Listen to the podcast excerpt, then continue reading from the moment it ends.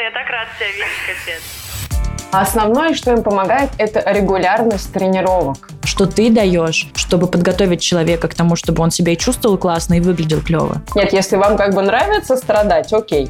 Тут двигается, там двигается, и что с этим делать? Все, что случилось на коврике, оно не должно остаться на коврике. Ты можешь ходить и своими мышцами живота работать. Топ-3 упражнения для тазового дна. Топ 533. Лучше недо, чем перед целая библиотека знаний, никто не уйдет неосознанным.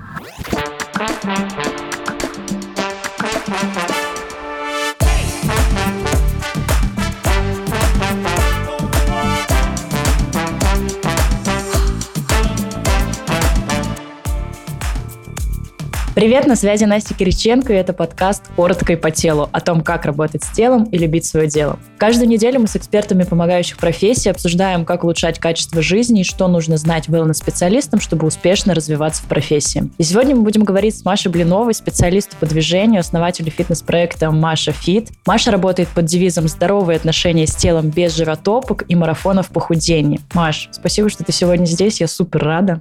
Привет! Слушай, я считаю тебя одним из самых сильных и стабильных экспертов в, в сфере здорового фитнеса. Напомни, как давно ты в деле и что вообще для тебя здоровый фитнес? Ну, если в деле, наверное, я с детства, как там все мы, в, у нас есть какое-то прошлое относительно там спорта. У меня это не профессиональный спорт, у меня это всегда любительский. А вот так, чтобы я прям тренировала активно людей, это уж более там восьми, наверное, даже, может, больше лет, когда я занимаюсь, опять же, вот своим любимым делом. Это хобби, которое переросло в профессиональную такую деятельность и стало хобби-работой. Позволю себе оценить, успешно ты развиваешься и как блогер, и как специалист. У тебя сейчас, а, как у блогера, сколько у тебя подписчиков, напомню? Что-то 840, что ли. Крутая. Здорово оставаться самим собой и как бы продолжать идти в том же заявленном изначально направлении. И, может, это не в тему, но не зазнаваться, может, так это всего лишь цифры, и это, наверное, цифры показатель того, что люди к тебе приходят, потому что ты им даешь какую-то полезную вещь и остаются с тобой надолго.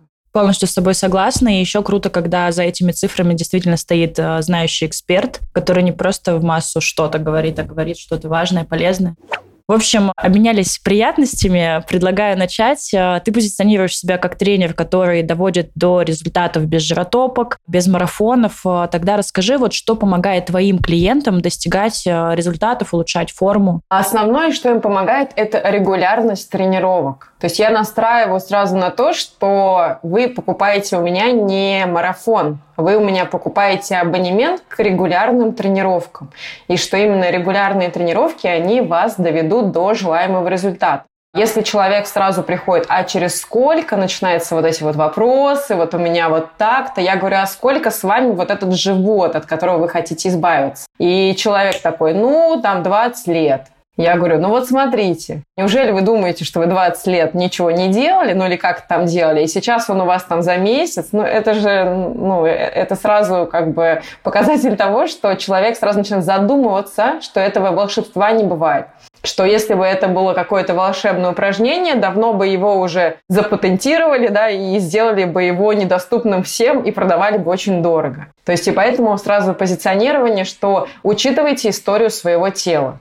То есть и учитываете свои особенности, и исходя из этих особенностей вы двигаетесь и получаете результаты. Когда люди пишут, Маша, я с вами там целый год, и только сейчас я начала там за макушкой вытягиваться вверх, и ты такой понимаешь, что вот, и только сейчас до мозга человека дошло, потому что, ну, как ты сама тоже говоришь о том, что надо слышать же свое тело. То есть, а многие же это вообще, ну, непонятно. Тут двигается, там двигается, и что с этим делать? Ну, просто повторять за тренером. Чем больше людей будут понимать, что волшебства этого не бывает, что тут работа постоянная с телом, и не только работа с телом на тренировках, а работа с телом так, как вы его еще используете оставшиеся там 23 часа. Ну и, наверное, все, что случилось на коврике, оно не должно остаться на коврике. Оно должно интегрироваться в жизнь, и только тогда будет результат. Это тот самый функциональный тренинг, да, который ты переносишь э, в жизнь. Как ты это доносишь до людей? Вот что это? Почему мы не забываем то, что мы делаем на коврике? Ну, потому что мы на коврике как бы обучаемся вообще свое тело слышать, вообще понимать, где у нас что находится. И благодаря этим навыкам, которые человек приобретает, э, соответственно, на коврике, он начинает их использовать в жизни. Ну, то есть я говорю, вот вы делаете тяговое движение, а где вы его делаете в жизни? Дверь открываете. Вот вы делаете жимовое движение, вы что ж дверь толкаете там, или вы там наклон делаете, попой дверь открываете условно. Ну, вот это вот все то, что помогает вам в жизни быть свободными там, или работаем с вестибулярным аппаратом. Потом девушка мне присылает отзыв, вы знаете, я недавно тут плыла в Таиланд на лодке, я никогда не могла доплыть, меня просто вот укачивало в разные стороны. А сейчас, благодаря там году занятий, я спокойно плыву, и у меня просто дикий восторг.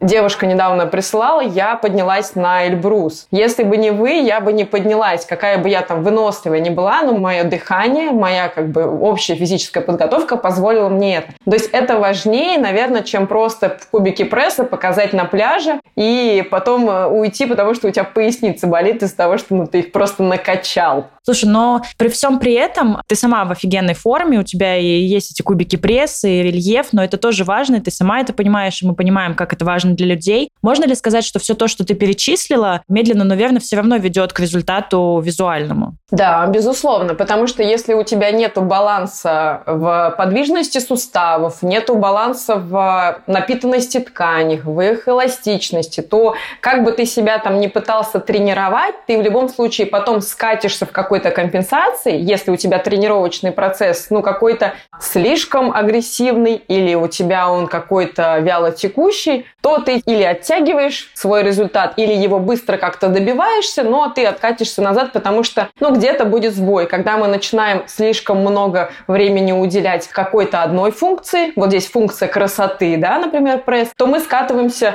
по другим функциям, там, выполнения, поддержания, там, э, баланса позвоночника, да, той же самой, там, прямой мышцы живота. То есть тут надо всегда иметь баланс, и, ну и, конечно же, кубики пресса – это всегда закрытый холодильник вовремя. Слушай, а вот исходя из всего, что ты сказала, Маш, как бы ты сформулировала, что для тебя здоровый фитнес? Здоровый фитнес – это когда ты занимаешься, во-первых, с удовольствием, что да, где-то вызов, но этот вызов должна твоя нервная система принимать. То есть не через боль ты идешь, а может быть небольшой дискомфорт. Во-вторых, ты всегда должна чувствовать легкость после тренировки. То есть хорошее ну, мышечное напряжение, но это должна быть легкость, чтобы ты могла оставшееся время тоже действовать. Ну и замечать в первую очередь результаты те, которые они отражаются на твоем внутреннем состоянии, на твоем самочувствии. Все, что у тебя внутри накопилось, вот это все хорошее, оно у тебя как бы изнутри наружу и выйдет. А если внутри только боль, спазм, напряжение,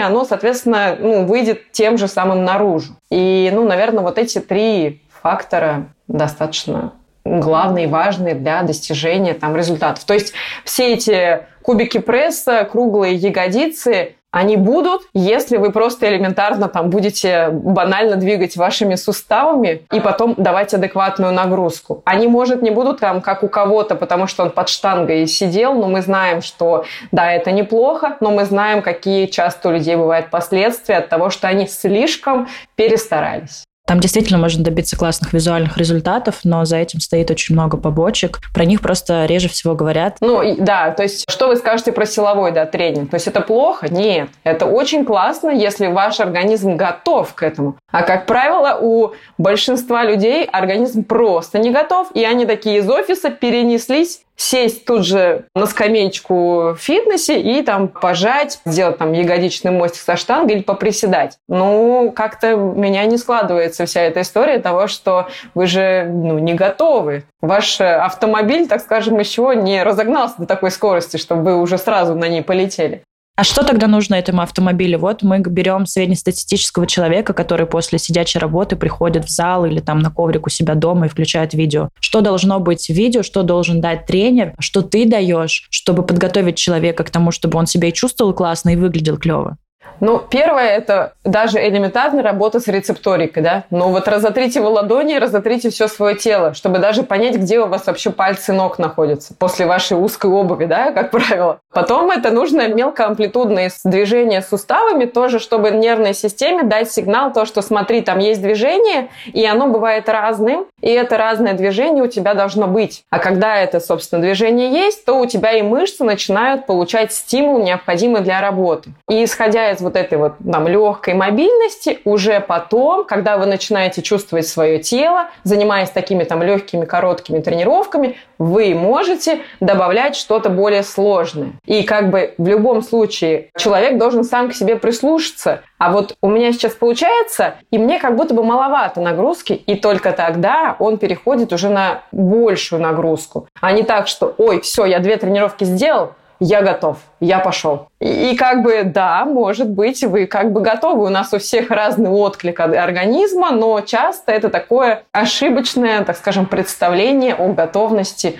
организма. Я ни в коем случае не говорю, что сейчас все должны забросить все свои занятия, те, которыми они любят заниматься, но просто люди должны учитывать, что там, даже там, начав бегать, вы должны работать с подвижностью вашего тела, с подвижностью суставов, там, связочно-сухожильного аппарата, чтобы бегать. Иначе после этого бега вы начнете говорить, что бег плохо для коленей. Прекращаю бегать, пойду плавать. Начал плавать, у меня шея болит. Перестал плавать. Там. Ну и вот так можно всегда вот до бесконечности. А чтобы вот как-то вернуться вниз чуть-чуть и поработать со всем телом, ну нет, нет у меня на это времени. Мне надо вот сейчас. Да, потому что как будто бы вот в пла... ты бежишь, у тебя есть измеримый результат. Сколько ты бежишь, как быстро ты бежишь. Плаваешь, у тебя есть количество дорожек. На шпагат садишься, у тебя там есть вот это вот визуальное нечто. А в тех тренировках, о которых мы говорим, там как будто бы вот, ну, медленно, но верно. То есть на это действительно нужна какая-то своего рода дисциплина. Я предлагаю с тобой позже об этом поговорить. А вернуться к такому вопросу. Ты часто говоришь про сухожильный аппарат, про подвижность суставов, про мелкие амплитуды. Когда клиенты, которые еще не глубоко знакомы с подходом, слышат это, они говорят, хорошо, тогда я пойду на растяжку. Это же оно? Вот э, расскажи, пожалуйста.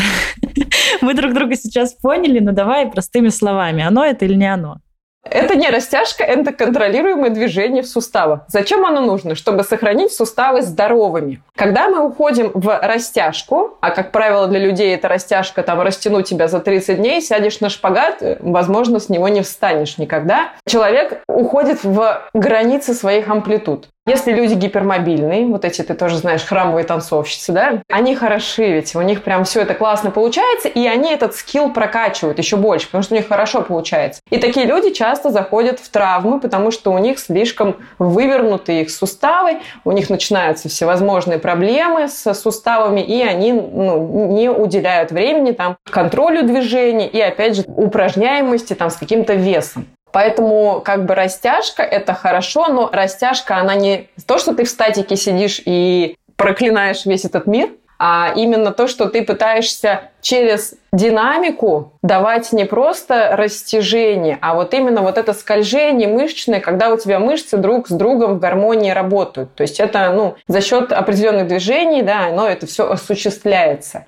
И когда человек говорит там, а вот мне растяжка нужна, я говорю, а зачем вам нужна растяжка? Показать, что я на шпагате сижу. А зачем вам это в первую очередь? Это не показатель вашей растяжки. Это просто показатель того, что вы сделали так, чтобы там сфоткаться и сидеть в шпагате, а не факт, что вы пришли к этому шпагату через грамотную работу с суставами. То есть растяжка, она начинается с работы над э, там, миофасциальный релиз используется, да, используется работа, опять же, с подвижностью суставов, очень мягкая, очень комфортная. И все это как бы в комплексе приводит вас к тому, что вы становитесь более гибким адекватно гибким. Это не с переразогнутыми локтями там, и коленями. И то есть мои тренировки, они это ну, не растяжка, и мы там прям явно как-то и не тянемся. То есть я вот сейчас записываю курс по гибкости, и там будет много вызовов для людей именно на то, чтобы тянуться, но тянуться грамотно. Не через боль, а именно через вот эту какую-то динамику, которая им позволяет, как бы вот как резину натянул, отпустил, натянул, отпустил. Вот это растяжка. А не так, что ты натянул, а она у тебя потом провисла. И чё? Ага. А он чё? А она чё? А ты чё? Да ты чё? И она говорит, у меня внутренняя поверхность бедра дряблая, я пойду сяду и буду тянуться в стороны ногами. Ну да, вот мы растянем эту резинку, она будет висеть, и еще дряблее будет вот эта внутренняя поверхность бедра. И так же, как люди, которые там обладают варикозом, то есть так как наши вены, они лишены мышечного компонента, то им в целом вообще не рекомендовано заниматься растяжкой, потому что они растягиваются, и у них еще хуже становится с. То есть им нужна вот эта пружинка все время. Правильно я тебя слышу, что э, если резюмировав для человека, который впервые об этом слышит или пока не очень хорошо разбирается, что когда он приходит на какую-то тренировку или делает какую-то тренировку для работы с гибкостью, для него будет метрикой, что если тренер много дает статического вытяжения, растяжки, вот это не совсем то, это нездоровая история. Если есть мелкие амплитуды, движения, ротации, в общем, это всякие вращения, простыми словами, это уже ближе к делу для того, чтобы создать необходимое движение в суставах и мобильность, и стабильность в том числе числе. Оно? Да, оно. Ну, то есть вот руки, да, то как бы, ну, не каждый человек может там собрать руки в замок там и сделать там еще какое-то движение руками сзади. Это не гибкость, это гибкость. Но здесь как бы вам не нужно вот так вот стоять и, и ждать, пока у вас что-то растянется. Здесь нужно дать плечевым суставам, грудному отделу и там лопаткам как-то двинуться так, чтобы эта гибкость произошла.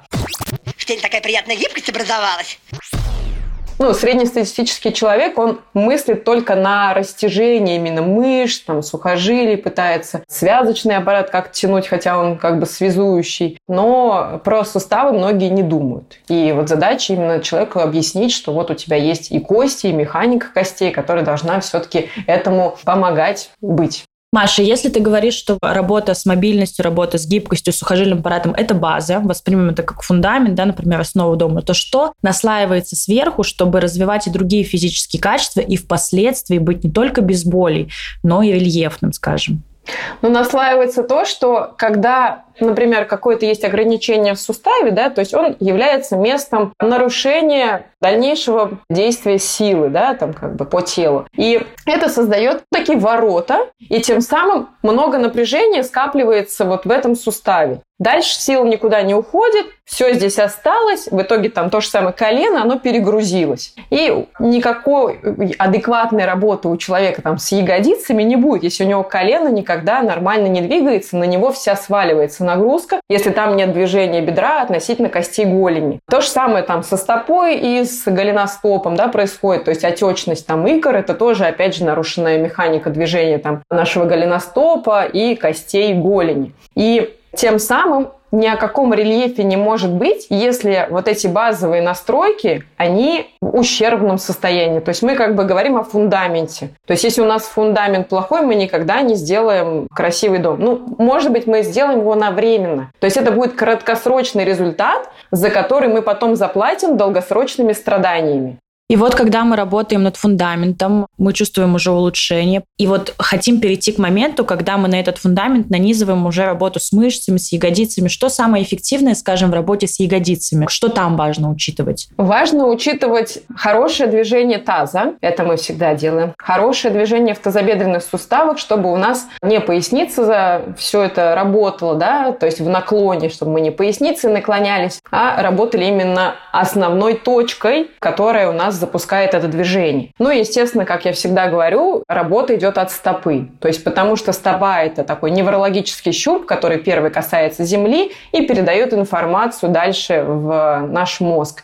И, соответственно, как наша стопа вообще в целом будет функционировать, как она будет отдавать поток информации туда дальше в мозг, настолько и будет качественным наше движение вообще всех частей тела, и в том числе ягодиц. И также, что ягодицы, да, они работают в процессе походки. Недавно было сказано интересно про косточку на большом пальце, что когда у нас нога находится сзади в процессе шага, и если в этот момент не хватает разгибания бедра, то есть когда у нас нога находится, для остальных мы да, говорим, нога находится сзади, то человек начинает разворачивать стопу наружу. И вот этот разворот стопы наружу в процессе отталкивания от поверхности дает сильную нагрузку на косточку большого пальца. И каждый раз человек себе с недостаточным разгибанием бедра будет мало того, что ни ягодицы не прорабатывать в шаге, так еще и халюс вальгус себе формировать. А потом говорит, надо мне его отрезать, и у меня все будет хорошо, у меня больше никогда не будет косточки, и у меня косточка.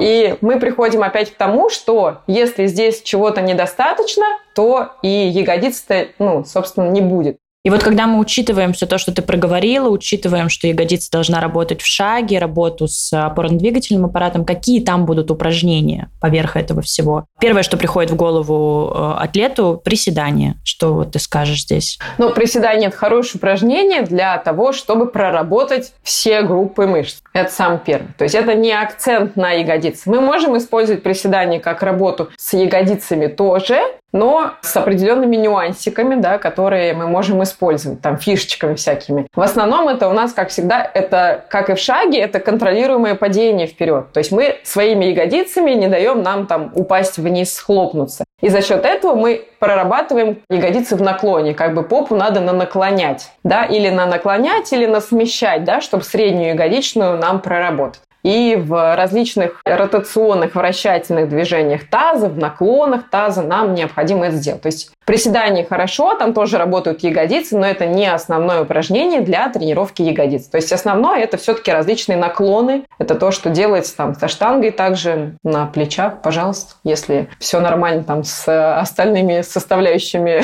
в теле. То есть я правильно слышу, что ты бы рекомендовала уйти с колена доминантных э, движений, там, где много включаются колени, вот как приседания, выпады, больше на тазодоминантные движения, там, где больше через наклон работа идет с ягодицами. И я правильно слышу, что ты еще говоришь про разные плоскости, то есть наклоняться вперед, смещаться в сторону, вращаться тазом, да? Да, потому что вся вот эта ротационная история, она опять же будет нам и наклонная. Движения таза будут запускать работу мышц, окружающих таз. А окружает у нас таз опять же, как бы наши ягодичные мышцы. Если мы возьмем приседание, то в приседании таз, по сути, как бы он больше делает передний наклон, и, соответственно, мы работаем только как бы в одной плоскости. А здесь мы даем еще больше плоскостей, то есть еще больше диапазона движения от этого таза, и тем самым у нас как бы уже работает больше ягодичный.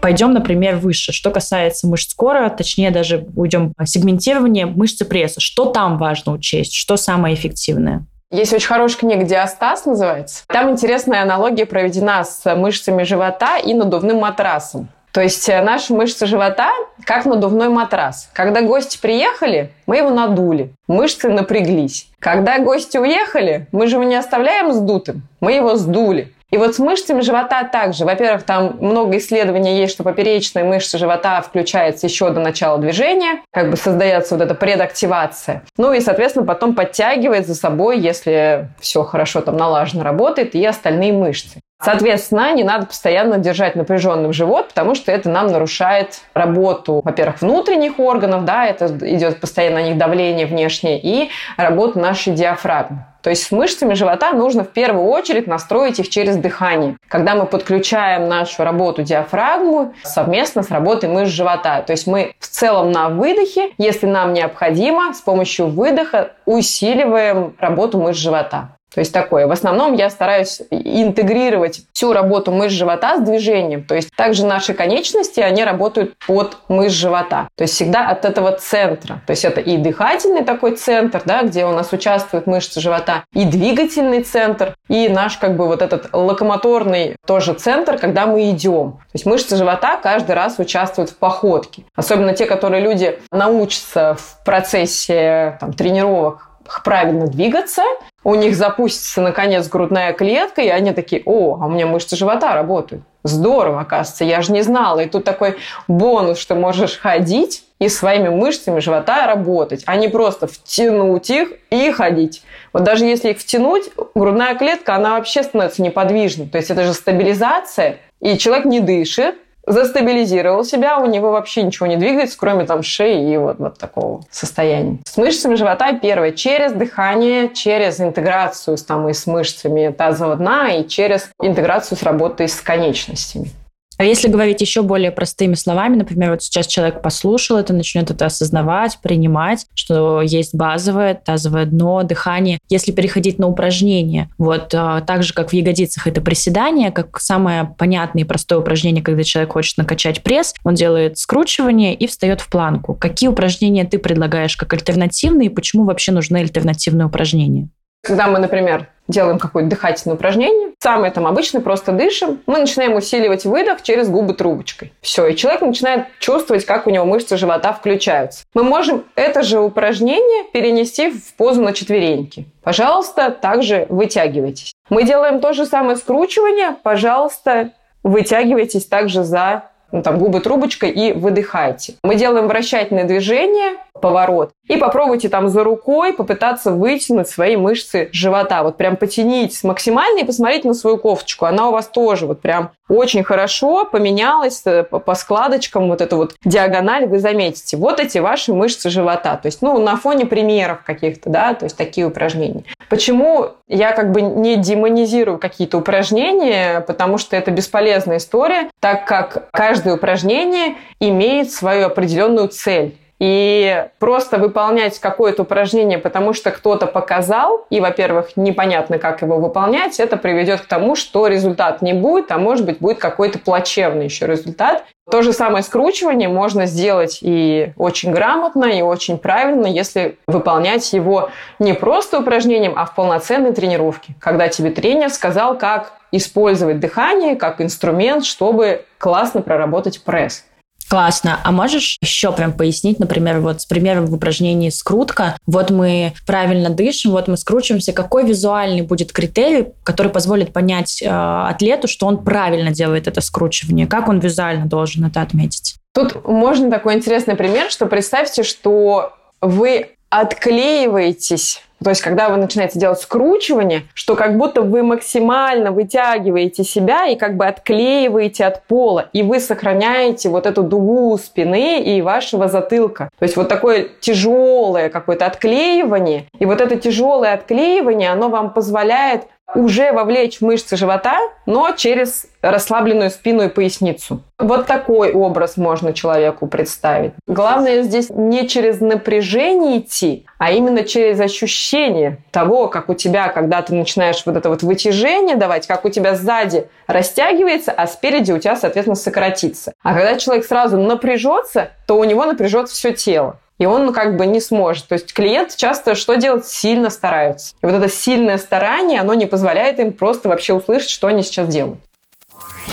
Хочу закончить эту тему с э, прессом, например, скажем. Если в работе с ягодицами мы успели сказать про разные плоскости и про работу больше через таз, то в работе с прессом я бы хотела обсудить с тобой режимы работы. То есть мы привыкли, клиенты привыкли, что вот скрутка, сокращать, сжимать, и тогда будет хорошо. Какие еще режимы ты бы порекомендовала? Как еще можно по-другому работать с прессом, помимо того, что учитывать дыхание?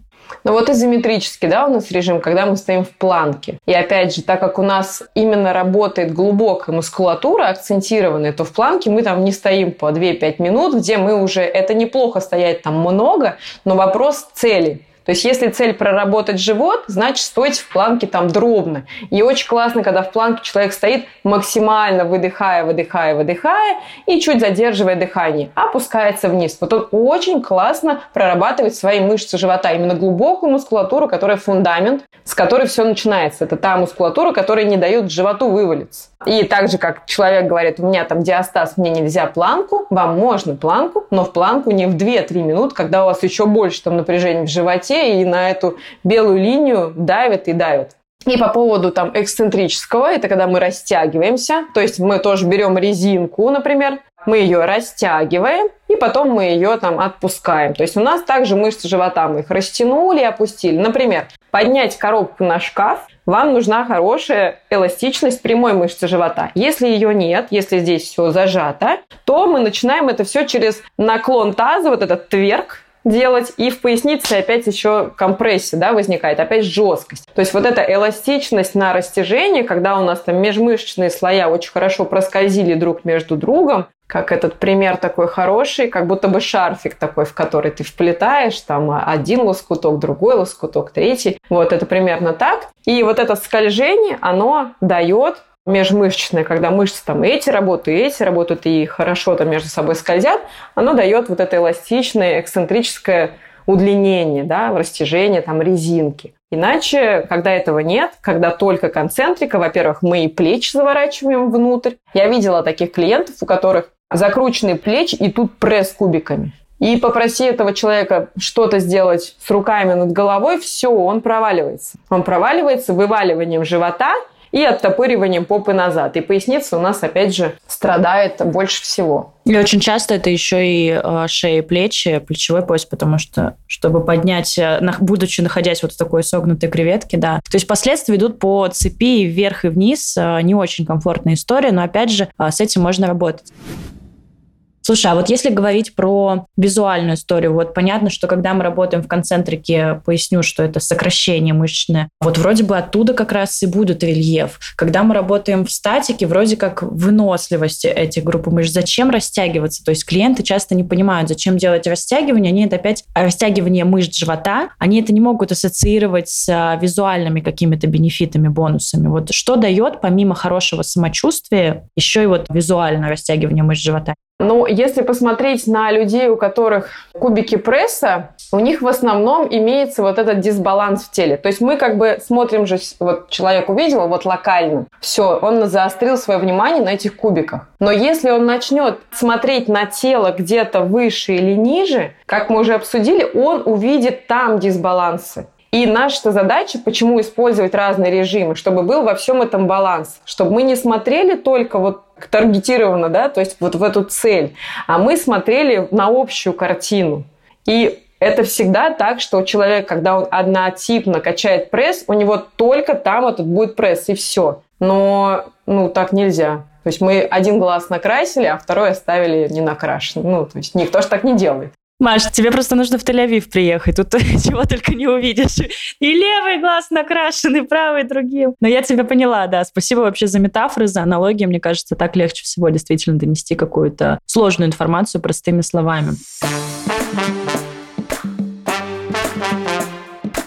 Говоря про пресс, говоря про то, что пресс это не только прямая мышца живота, которую нужно закачивать, про дыхание, про тазовое дно, ты относительно недавно стала мамой. Мы с тобой разговаривали, ты сказала, что ты очень легко восстановилась, что это прошло все лучше, чем многие про это рассказывают. Вот что тебе помогло? Мне помогло то, что я вела свои тренировки до беременности, записывала курс для беременных в этот момент и вела еще свои тренировки, ну потому что это вынуждено. Я могла, конечно, этого не делать, но я не могу. И потом я сразу после родов записывала курс после родового восстановления. И вот мне тоже говорят, ты вот там бегаешь, ты там прыгаешь, ты еще что-то, поэтому ты такая. Окей, если бы я не восстанавливалась, не работала бы в процессе, то мое бы тазовое дно сейчас было бы с недержанием, там, с подтеканием, мои колени развалились, моя бы спина не выдержала, я бы была вот такая сутулая от того, что ребенка все равно носишь. У меня бы там поясница болела, мои бы лопатки болели, и шеи и так далее. Просто потому, что невозможно, мы да, к этому, я понимаю, в разговоре придем, не имея вот эту наработку, делать все, что ты хочешь. Позволяет себе там бегать, плавать, э, там что-то еще делать, там тягать какую-нибудь гирьку, там 12 килограмм. Это все тоже. Но у меня нету дисплазии соединительной ткани, то есть я не гипермобильная девочка, и в этом есть определенный нюанс, что я достаточно быстро собралась, мое тело собралось, я сильно не разъехалась, но Мое тазовое дно, если бы оно не обладало эластичностью, у меня бы просто это как жесткая резинка бы порвалось. Но у меня этого не случилось. И не случилось там не потому, что я там его закачивала, а потому, что оно обладает у меня и упругостью, и эластичностью. И оно в моменте разошлось и в моменте собралось. Какие топ-3 упражнения для тазового дна ты бы порекомендовала всем, кто хочет также успешно родить, не порваться и вообще с таким красивым прессом быть? Обязательно использовать мячики для миофасциального релиза, сидеть на них э, с твоим тазовым дном. Тазовые часы, это прям качели вот этим вот тазом, они прям обязательные. Ну и, наверное, различные, это куча упражнений, там, когда у вас вместе с дыханием вы как бы его подтягиваете. То есть условно, как будто вы воздух вытягиваете из тазового дна. Но это не одно упражнение. Тут какой-то топ-3, это мы всегда говорим топ-3, а оттуда там еще топ-533. Но мы просто также понимаем, как люди, которые работают с аудиторией, что все равно всем нужно какие-то топ, какие-то правила. Поэтому, когда мы говорим про топ-3 или говорим какие-то правила, мы стараемся просто подсобрать какую-то информацию, за которой лежит очень много нюансов. Но эти нюансы уже пригодятся тем, кто зашел в этот режим тренировочный, кто поверил, кто начал на себе пробовать. И просто эти топ-3 нужны для того, чтобы не загрузить, чтобы вот так вот кувшин с водой в виде информации не вылить да, на человека. Да, спасибо, что пояснила, потому что сейчас все равно есть а, сомневающиеся, которые говорят, что тазовое дно – это просто модное течение. Но вот оно такое модное, что в итоге девушки могут офигенно восстановиться после родов и чувствовать себя потрясающе. По поводу режима, по поводу того, что ты уже сама сказала, по поводу там, того, что ты бегаешь, вот поэтому у тебя все. А ты действительно, несмотря на вот такой бережный подход, сама достаточно активно и тренируешься. Ты выступающий спортсмен-любитель, правильно? Ну да, да, так. Ну, сама себе нахожу и сама там участвую.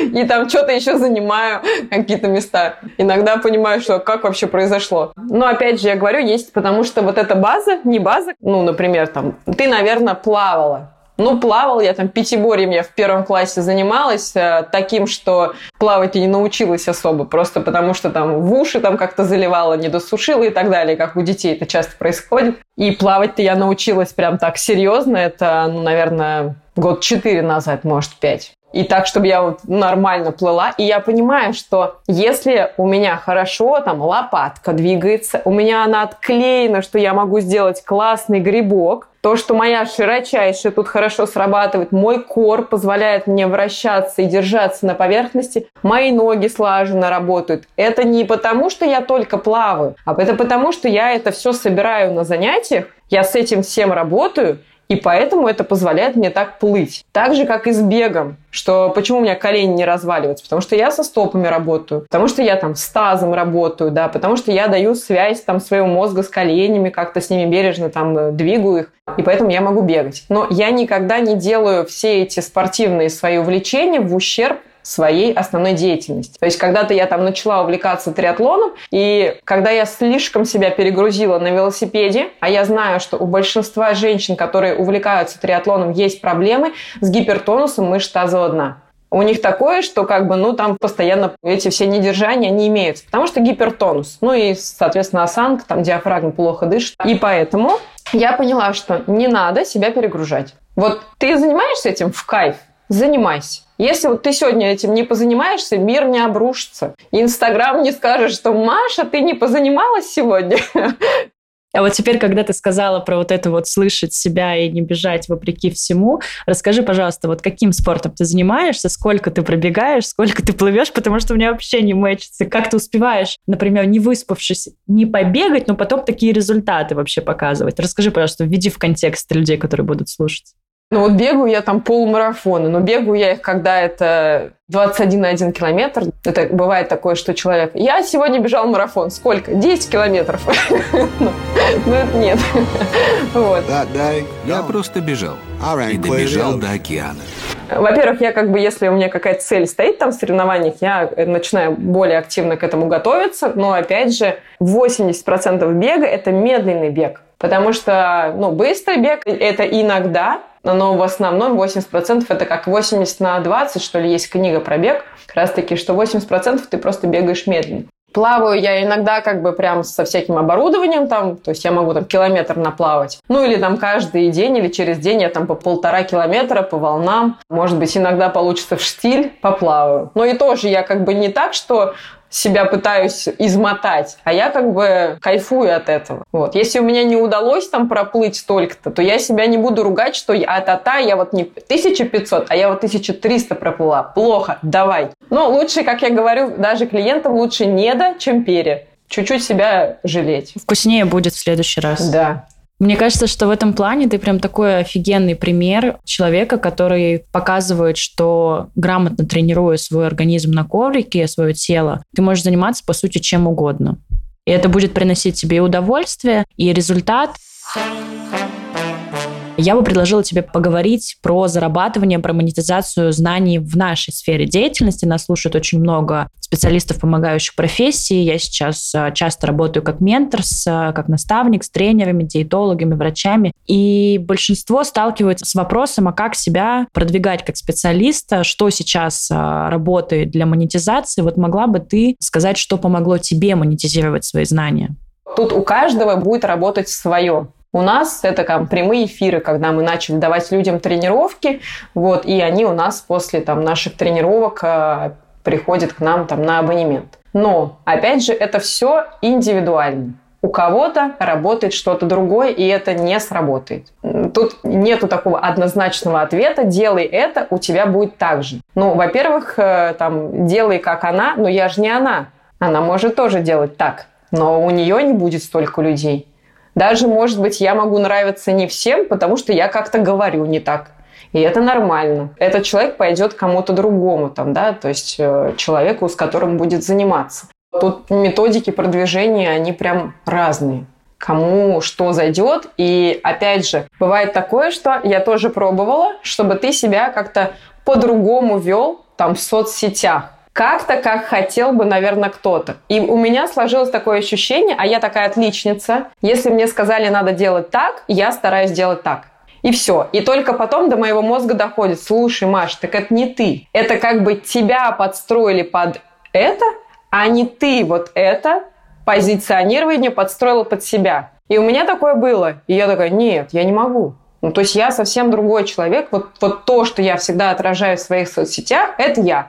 Мне сложно как-то там э, вести себя на камеру, э, у меня это не получается. Я как бы могу четко сказать, может быть, иногда с серьезным лицом, но вот я такой человек. Как бы это то же самое, что я не могу там своего ребенка на камеру там зацеловать, я как бы говорю, делай. Ну вот у меня такой подход, то есть хватит ныть. ну, ну, ну такая, я не могу ничего сделать с собой. Мне так комфортно, мне так удобно. То есть это моя жизнь, это мой образ жизни. То есть я бы вытащила, наверное, отсюда такой совет. Вы можете делать как угодно, выбирать любые форматы продвижения. Ключевое — быть собой, и обязательно на вас, на таких, какие вы есть, потянутся ваши люди. Мои люди всегда со мной. Несмотря на то, что тысячи клиентов и большое количество подписчиков, хорошие охваты, вы продолжаете продвигаться. То есть я правильно понимаю, что таргет, реклама — это вот на постоянной основе. То есть это работало, работает и будет работать. Вот как для тебя? Да, но это танцы с бубном чтобы и это все сделать. И спасибо моему мужу, который умеет вот это вот все макарену делать. Ну и, во-первых, ты можешь как бы очень классно набирать аудиторию, но эта аудитория просто будет так и кушать твое все бесплатное. И никогда не будет с тобой заниматься. Они будут тебя фолловить, там будут смотреть, будут с тобой общаться, но заниматься они так и не будут. И в очередной момент они тебе скажут, ой, мне лень, нет. Вот. Но таких у нас минимально. У нас, конечно, народ молодцы, я прям радуюсь их успехам.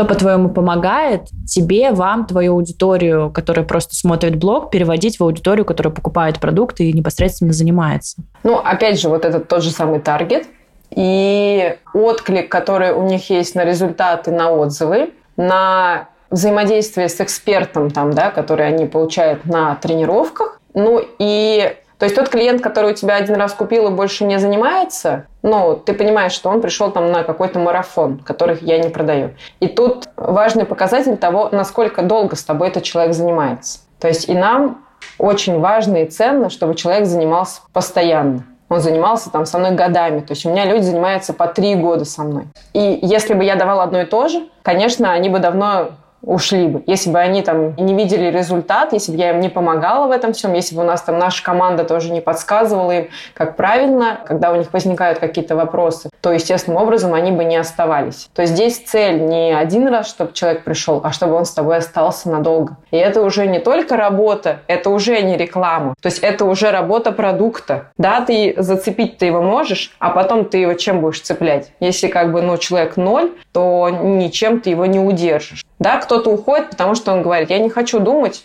я хочу вот включить видео и повторять. Ну, и такой человек не будет с тобой долго. Но опять же, как мы с... сейчас вернулись к тому, что у каждого есть своя аудитория. Сто процентов. Спасибо, что делишься такой информацией. Это то, о чем не часто говорят эксперты и специалисты.